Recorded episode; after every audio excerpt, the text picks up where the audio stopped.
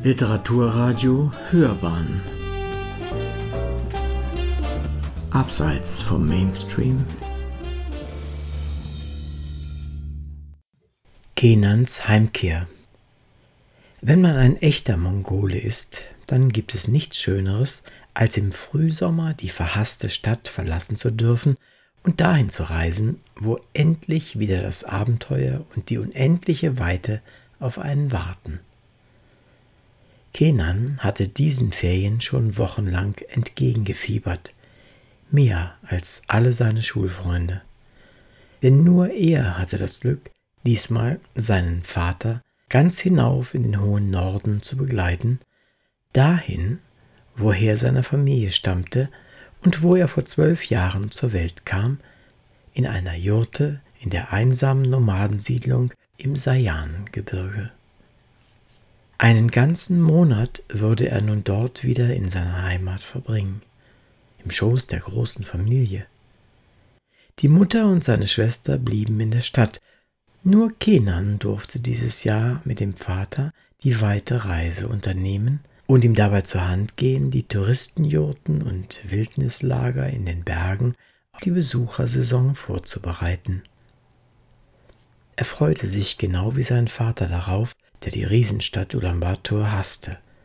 Aber ohne eigene Herde konnte dieser seine Familie dort im Norden nicht ernähren. Die Großeltern hatten ihren drei ältesten Söhnen die Pferde vermacht, denn die Sitte schrieb vor, dass die einzelnen Herdenteile nicht unter einer bestimmten Stückzahl sein durften, und daher ging der Jüngste leer aus. Früher, ja, früher, da kam er trotzdem mit seinem kleinen Verdienst als Jäger gut zurecht. Die Felle der Murmeltiere brachten in der Handschuhmanufaktur gutes Geld. Und auch die Wolfs- und Bärenfelle waren bestens bezahlt.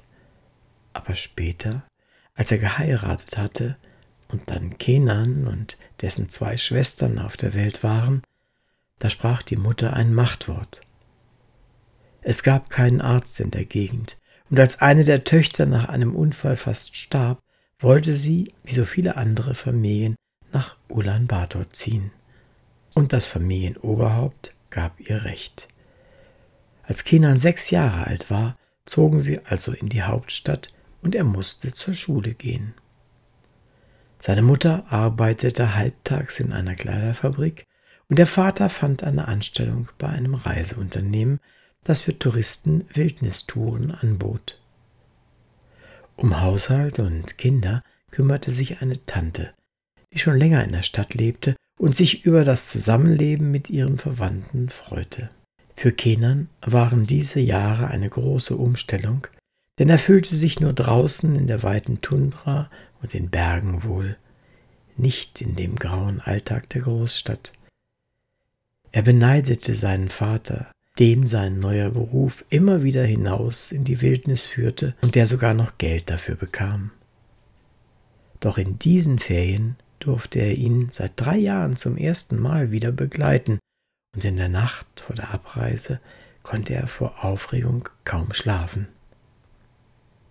Er träumte davon, dass er bald wieder durch die endlose Steppe reiten konnte, die nach der Schneeschmelze ergrünte und wo, so weit das Auge reichte, ganze Teppiche von Edelweiß blühten. Die Vorfreude, wieder mit den großen Herdenhunden herumzutollen, war grenzenlos. Und auch seinen eigenen Hund Akai würde er endlich wiedersehen, den er bei den Herden zurücklassen musste damals. Die Reise in den Norden war für Kenan dann ein einzigartiges Glückserlebnis. Sobald die Betonhochhäuser der Stadt im aufgewirbelten Staub hinter ihnen zu verschwinden begannen, klärte sich mit der sofort veränderten Luft und mit dem Blick in die Weite auch Kenans Seele, und seine Augen strahlten, so dass es auch den Vater rührte. Als sie nach drei Tagen mit dem schweren Geländewagen der Firma dann in der Ferne ihre Jurtensiedlung sahen, wussten sie beide, dass sie nun wieder zu Hause waren, in ihrem wahren Zuhause. Am Abend wimmelte es in der großen Familienjurte von Besuchern, auch aus den nächstgelegenen Siedlungen, und es nahm kein Ende mit den gegenseitigen Erzählungen darüber, was es hier und in der Stadt denn Neues gäbe. Auch Kenan musste den Kindern und Jugendlichen ausführlich vom vermeintlichen Reichtum und Überfluss in Ulaanbaatar berichten, was ja so vollkommen anders war als das traditionelle und karge Leben hier in den Bergen. Kenan sprudelte über vor Stolz, als er von der großen Schule und den fantastischen Dingen berichtete, die er dort lernte, und über die Wohnung im achten Stock eines riesigen Gebäudes. Er freute sich über die großen, vielleicht auch etwas neidvollen Augen der Dorfjugend und schlief später aufgewühlt von dieser Aufmerksamkeit nur langsam ein. Am nächsten Tag dann gab ihm der Vater die Erlaubnis, allein mit Akai, der ihm seit ihrem stürmischen Wiedersehen nicht von der Seite gewichen war, auf seinen Lieblingsberg zu steigen. Dorthin hatte sich Kenan schon als kleiner Junge zurückgezogen, wenn er mit den Geistern der Landschaft allein sein wollte, wie es sein Großvater immer scherzhaft nannte. Noch wehte ein eisiger Wind von den verschneiten Bergflanken herab, und seine warme, traditionelle Fellkleidung tat Kenan gute Dienste beim stundenlangen Aufstieg. Akai war groß und stark geworden und wies ihm mit ständigem Vor- und wieder Zurücklaufen den Weg, obwohl ihm dieser noch bestens vertraut war. Als die beiden schließlich oben auf dem Felsrücken angekommen waren, auf dem auch die kleine alte Jagdhütte seines Vaters stand, hielten sie inne. Es kam Kenan fast so vor, als würde sein Hund in diesem Moment das gleiche Glück und die gleiche Erfüllung empfinden wie er selbst. Und während der Junge nun seinen Blick über das endlose Land schweifen ließ, fasste er einen Beschluss für sein späteres Leben. Hier war sein Zuhause, nicht in der Stadt.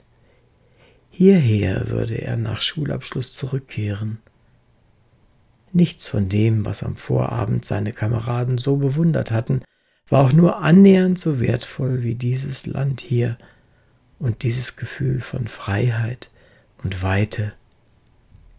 Er würde heimkehren, für immer.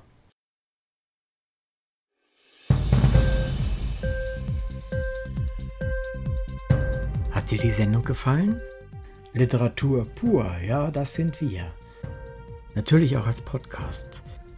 Hier kannst du unsere Podcasts hören. Anchor, Spotify, Apple Podcasts, iTunes, Google Podcasts, Radio.de und viele andere mehr.